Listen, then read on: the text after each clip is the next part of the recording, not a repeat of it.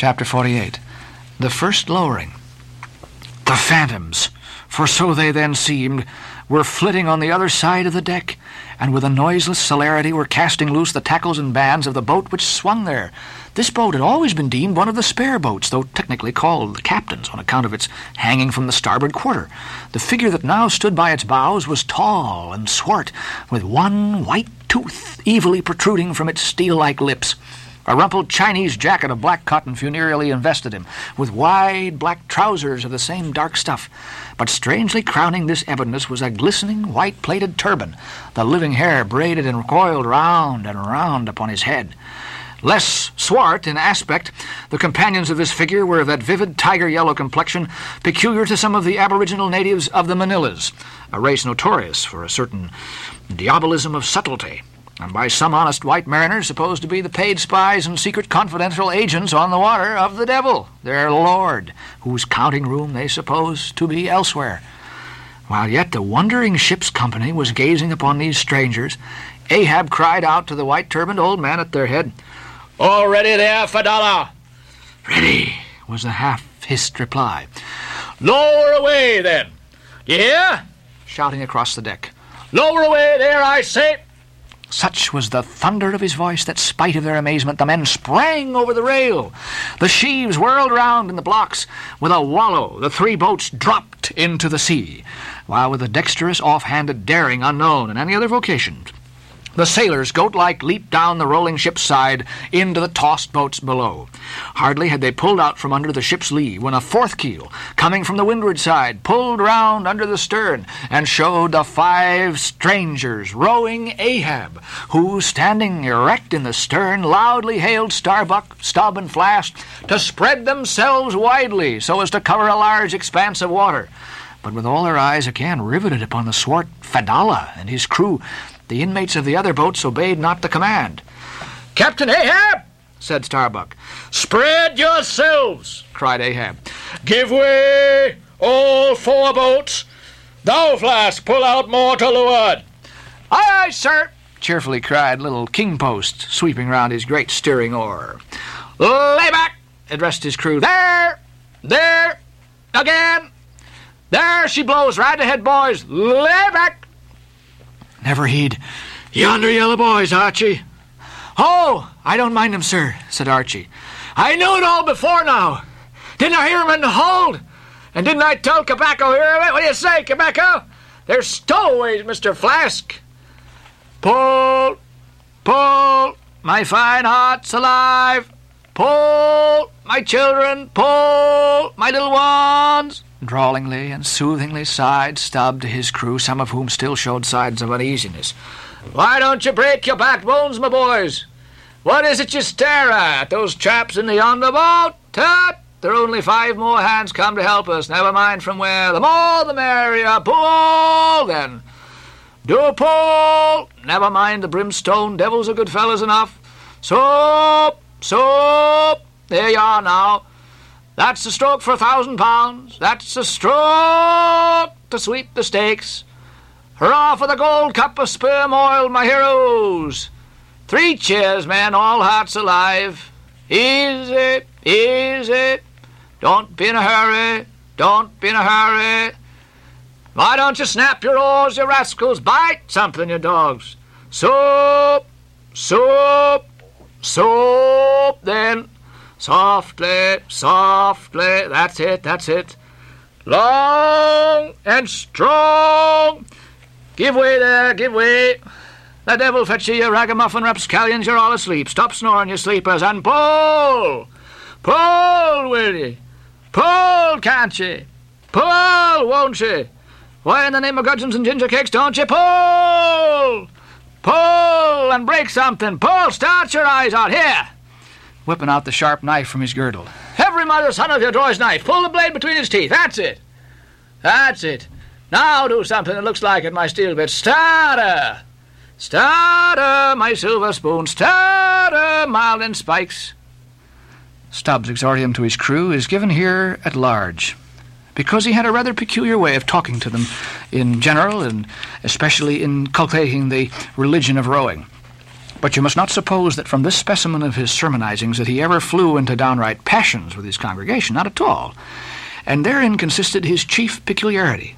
He would say the most terrific things to his crew, in a tone so strangely compounded of fun and fury, and uh, the fury seemed so calculated merely as a spice to the fun that, that no oarsman could hear such queer invocations without pulling for dear life, and yet pulling for the mere joke of the thing. Besides, he all the time looked so easy and indolent himself, so loungingly managing his steering oar, and so broadly gaped, open mouthed at times, that the mere sight of such a yawning commander, by sheer force of contrast, acted like a charm upon the crew. Then again, Stubb was one of those odd sort of humorists whose jollity is sometimes so curiously ambiguous as to pull all inferiors on their guard in the matter of obeying them. In obedience to a sign from Ahab, Starbuck was now pulling obliquely across Stubb's bow, and when for a minute or so the two boats were pretty near to each other, Stubb hailed the mate. Mr. Starbuck! Larboard boat there, ahoy! A word with you, sir, if you please. Hello, returned Starbuck, turning round not a single inch as he spoke, still earnestly but whisperingly urging his crew, his face set like a flint from Stubb's. What think of those yellow boys, sir? Smuggled on board somehow before the ship sailed. Strong, boys, strong. In a whisper to his crew, then speaking out loud again. A sad business, Mr. Stubb. See there, see there, my boys. Never mind, Mr. Stubb. All for the best. Let all your crew pull strong, come what will. Spring, my men, spring. There's hogsheads of sperm ahead, Mr. Stubb. That's what you come for. Pull, my boys. Sperm! Sperm's the play. This at least is duty, duty and profit, hand in hand. Aye, aye, I thought as much, soliloquized Stubb when the boats diverged. As soon as I clapped eyes on him, I thought so. Aye, that's what he went into the after hold for so often as Doughboy long suspected. They were hidden down there, eh? The white whale's at the bottom of it. Well, well, so be it, can't be helped. All right, give way, men. It ain't the white whale today. Give way. Now, the advent of these outlandish strangers, at such a critical instant as the lowering of the boats from the deck, this had not unreasonably awakened a sort of superstitious amazement in some of the ship's company. But Archy's fancied discovery having some time previous got abroad among them, though indeed not credited then, this had in some small measure prepared them for the event. It took off the extreme edge of their wonder. And so, what with all this and Stubb's confident way of accounting for their appearance, they were for the time freed from superstitious surmisings. Though the affair still left abundant room in all manner of wild conjectures as to dark Ahab's precise agency in the matter from the beginning. For me, I silently recalled the mysterious shadows I had seen creeping on board the Pequod during the dim Nantucket dawn, as well as the enigmatical hintings of the unaccountable Elijah. Meantime, Ahab, out of hearing of his officers, having sighted the furthest to windward, was still ranging ahead of the other boats, a circumstance bespeaking how potent a crew was pulling him. Those tiger yellow creatures of his seemed all steel and whalebone. Like five trip hammers, they rose and fell with regular strokes of strength, which periodically started the boat along the water like a horizontal burst boiler out of a Mississippi steamer. As for Fedallah, who was seen pulling the harpooneer oar, he had thrown aside his black jacket and displayed his naked chest with the whole part of his body above the gunwale clearly cut against the alternating depressions of the watery horizon, while at the other end of the boat, Ahab, with one arm like a fencer's, thrown half backward into the air as if to counterbalance any tendency to trip, Ahab was seen steadily managing his steering oar as in a thousand boat lowerings ere the white whale had torn him. All at once the outstretched arm gave a peculiar motion and then remained fixed, while the boat's five oars were seen simultaneously peaked. Boat and crew sat motionless on the sea. Instantly the three spread boats in the rear paused on their way. The whales had irregularly settled bodily down into the blue, thus giving no distantly discernible token of the movement, though from his closer vicinity Ahab had observed it. Every man, look out along his oars, cried Starbuck. Now, quick, quick, stand up, Nimbly springing up on the triangular raised box in the bow, the savage stood erect there, and with intensely eager eyes gazed off toward the spot where the chase had last been descried. Likewise, upon the extreme stern of the boat, where it had also triangularly platformed level with the gunwale, Starbuck himself was seen coolly and adroitly balancing himself to the jerking tossings of the chip of a craft, and silently eyeing the vast blue eye of the sea. Not very far distant, Flask's boat was also lying breathlessly still, its commander recklessly standing upon the top of the loggerhead, a stout sort of post rooted in the keel and rising some two feet above the level of the stern platform. It's used for catching turns with the whale line. Its top is not more spacious than the palm of a man's hand, and standing upon such a base as that, Flask seemed perched at the masthead of some ship which had sunk to all but her trucks. But Little King Post was small and short, and at the same time Little King Post was full of a large and tall ambition, so that his loggerhead standpoint of his did by no means satisfy King Post. I can't see three seas off. Tip us up an oar there. Let me on to that. Upon this, Daggoo, with either hand upon the gunwale to steady his way, swiftly slid aft, and then erecting himself, volunteered his lofty shoulders for a pedestal. Good a masthead as any, sir. Will you mount? Ah, that I will. Thank you very much, my fine fellow, and I wish you fifty feet taller. Whereupon, planting his feet firmly against two opposite planks of the boat, the gigantic Negro, stooping a little, presented his flat palm to Flask's foot, and then putting Flask's hand on his hearse-plumed head and bidding him spring as he himself should toss, with one dexterous fling landed the little man high and dry on his shoulders. And here was Flask, now standing Daggoo with one lifted arm furnishing him with a breastband to lean against and steady himself by. At any time, it is a strange sight to the tyro to see what, with what wondrous habitude of unconscious skill, the whaleman will maintain an erect posture in his boat, even when pitched about by the most riotously perverse and cross-running seas. Still more strange to see him giddily perched upon the loggerhead itself under such circumstances. But the sight of little Flask mounted upon gigantic Daggoo was yet more curious, for sustaining himself with a cool, indifferent, easy, unthought of barbaric majesty, the noble Negro to every roll of the sea harmoniously rolled his fine form. On his broad back, flaxen haired Flask seemed a snowflake. The bearer looked nobler than the rider, though truly vivacious, tumultuous, ostentatious little Flask would now and then stamp with uh, impatience, but not one added heave did he thereby give to the Negro's lordly chest. So have I seen passion and vanity stamping the living magnanimous earth, but the earth did not alter her tides and her seasons for that. Meanwhile, Stubb, the third mate, betrayed no such far-gazing solicitudes. The whales might have made one of their regular soundings, not a temporary dive from mere fright. And if that were the case, Stubb, as his wont in such cases, it seems, was resolved to solace the languishing interval with his pipe. He withdrew it from his hatband, where he always wore it aslant like a feather. He loaded it and rammed home the loading with his thumb end, but hardly had he ignited his match across the rough sandpaper of his hand when Tashtego, his harpooner, whose eyes had been setting to windward like two fixed stars, suddenly dropped like light from his erect attitude to his seat, crying out in a quick frenzy of hurry, Down, down, all, give way, there they are, to a landsman. No whale, nor any sign of a herring would have been visible at that moment. Nothing but a troubled bit of greenish white water, and thin, scattered puffs of vapor hovering over it and suffusingly blowing off to leeward like the confused scud from white rolling billows. The air around suddenly vibrated and tingled, as it were, like the air over intensely heated plates of iron. Beneath this atmospheric waving and curling, and partially beneath a thin layer of water also, the whales were swimming seen in advance of all the other indications, the puffs of vapor they spouted seemed their forerunning couriers and detached flying outriders. All four boats were now in keen pursuit of that one spot of troubled water and air, but it bade far to outstrip them. It flew on and on as a mass of interblending bubbles borne down a rapid stream from the hills. Pull! Pull, my good boys! Said Starbuck in the lowest possible but intensest concentrated whisper to his men, while the sharp, fixed glance from his eyes darted straight ahead of the bow, almost seemed as, as two visible needles and two unerring binnacle compasses. He did not say much to his crew, though, nor did his crew say anything to him.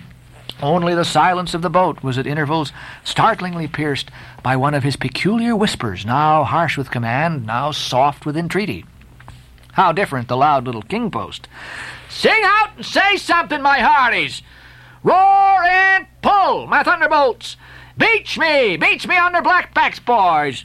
Only do that for me, I'll sign you over to my Martha's Vineyard plantation, boys, including wife and children, boys. Lay me on, lay me on. Oh, Lord, Lord, I'll go stark staring mad.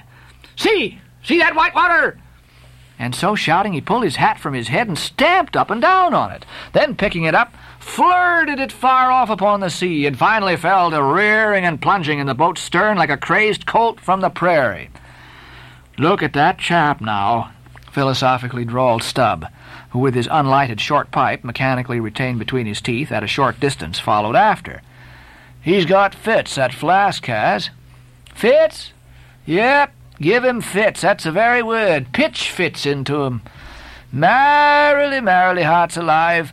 Pudding for supper, you know. Mary's the word. Pull, babes. Pull, sucklings, pull all. But what the devil are you hurrying about? Softly, softly, steadily, my man. Only pull, keep pulling, nothing more. Crack all your backbones and bite your knives in two, that's all. Take it easy. Why don't you take it easy, I say, and burst all your livers and lungs? But what it was that inscrutable Ahab said to that tiger yellow crew of his uh, these were words best omitted here, for you live under the blessed light of the evangelical land. Only to the infidel sharks in the audacious seas may give ear to such words, when with tornado brow and eyes of red murder and foam glued lips, Ahab leaped after his prey. Meanwhile, all the boats tore on. The repeated specific allusions of Flask to that whale, as he called the fictitious monster, which he declared to be incessantly tantalizing his boat's bow with its tail, these allusions of his were at times so vivid and lifelike that they would cause some one or two of his men to snatch a fearful look over his shoulder. But this was against uh, all rule, for the oarsmen must put out their eyes and ram a skewer through their necks usage pronouncing that they must have no organs but ears and no limbs but arms in these critical moments. It was a sight full of quick wonder and awe. The vast swells of the omnipotent sea, the surging hollow roar they made as they rolled along the eight gunnels like gigantic bowls in a boundless bowling green, the brief suspended agony of the boat as if it as it would tip for an instant on the knife-like edge of the sharper waves that almost seemed threatening to cut it in two, the sudden profound dip into the watery glens and hollows, the keen spurrings and goadings to gain the top of the opposite hill, the headlong sled-like slide down its other side, all these with the cries of the headsmen and harpooneers and the shuddering gasps of the oarsmen, with the wondrous sight of the ivory Pequod bearing down upon her boats with outstretched sails like a wild hen after her screaming brood. All this was, was thrilling. Not the raw recruit marching from the bosom of his wife into the fever heat of his first battle, not the dead man's ghost encountering the first unknown phantom in the other world. Neither of these can feel stranger and stronger emotions than that man does who, for the first time, finds himself pulling into the charmed churn circle of the hunted sperm whale. The dancing white water made by the chase was now becoming more and more visible, owing to the increasing darkness of the dun cloud shadows flung upon the sea. The jets of vapor no longer blended, but, but tilted everywhere to right and left. The whales seemed separating their wakes. The boats were pulled more apart, Starbuck giving chase to three whales running dead to leeward. Our sail was now set, and with the still rising wind we rushed along, the boat going with such madness through the water that the lee oars could scarcely be worked rapidly enough to escape being torn from the rowlocks. Soon we were running through a suffusing wide veil of mist, neither ship nor boat to be seen. Give way, men, whispered Starbuck, drawing still further aft the sheet of his sail. There's time to kill a fish yet before the squall comes. There's Whitewater again. Close to. Spring! Soon after, two cries in quick succession on each side of us denoted that the other boats had got fast. But hardly were they overheard when, with a lightning-like hurtling whisper, Starbuck said, Stand up! And Queequeg, harpoon in hand, sprang to his feet. Though not one of the oarsmen was then facing the life and death peril so close to them ahead, yet with their eyes on the intense countenance of the mate in the stern of the boat, they knew that the imminent instant had come. They heard, too, an enormous wallowing sound, as of fifty elephants stirring in their litter. Meanwhile, the boat was still booming through the mist, the waves curling and hissing around us like the erected crests of enraged serpents. That's his hump! There! There! Give it to him! whispered Starbuck. A short rushing sound leaped out of the boat. It was the darted iron of Queequeg. Then, all in one welded commotion, came an invisible push from astern, while forward the boat seemed striking on a ledge. The sail collapsed and exploded. A gush of scalding vapor shot up nearby. Something rolled and tumbled like an earthquake beneath us. The whole crew was half suffocated as they were tossed helter-skelter into the white curdling cream of the squall. Squall, whale, and harpoon had all blended together, and the whale, merely grazed by the iron, escaped. Though completely swamped, the boat was nearly unharmed. Swimming round it, we picked up the floating oars and, lashing them across the gunwale, tumbled back to our places. There we sat, up to our knees in the sea, the water covering every ribbon plank, so that to our downward gazing eyes the suspended craft seemed a, a coral boat grown up to us from the bottom of the ocean. The wind increased to a howl. The waves dashed their bucklers together. The whole squall roared, forked, and crackled around us like a white fire upon the prairie, in which, unconsumed, we were burning, immortal in these jaws of death. In vain we hailed the other boats. As well roar to the live coals down the chimney of a flaming furnace as hail those boats in that storm. Meanwhile, the driving scud, rack, and mist grew darker with the shadows of night. No sign of the ship could be seen. The rising sea forbade all attempts to bail out the boat. The oars were useless as propellers, performing now the office of life preservers. So, cutting the lashing of the waterproof match keg, after many failures, Starbuck contrived to ignite the lamp in the lantern, then stretching it on a waif pole, handed it to Queequeg as the standard bearer of this forlorn hope. There then he sat, holding up that imbecile candle in the heart of that almighty forlornness. There then he sat, the sign and symbol of a man without faith, hopelessly holding up hope in the midst of despair. Wet, drenched through, and shivering cold, despairing of ship or boat, we lifted up our eyes as the dawn came on. The mist still spread over the sea. The empty lantern lay crushed in the bottom of the boat. Suddenly, Queequeg started to his feet, hollowing his hand to his ear. We all heard a faint creaking as of ropes and yards hitherto muffled by the storm. The sound came nearer and nearer. The thick mists were dimly parted by a huge, vague form. Affrighted, we all sprang into the sea as the ship at last loomed into view, bearing right down upon us within a distance of not more than, a, than its length.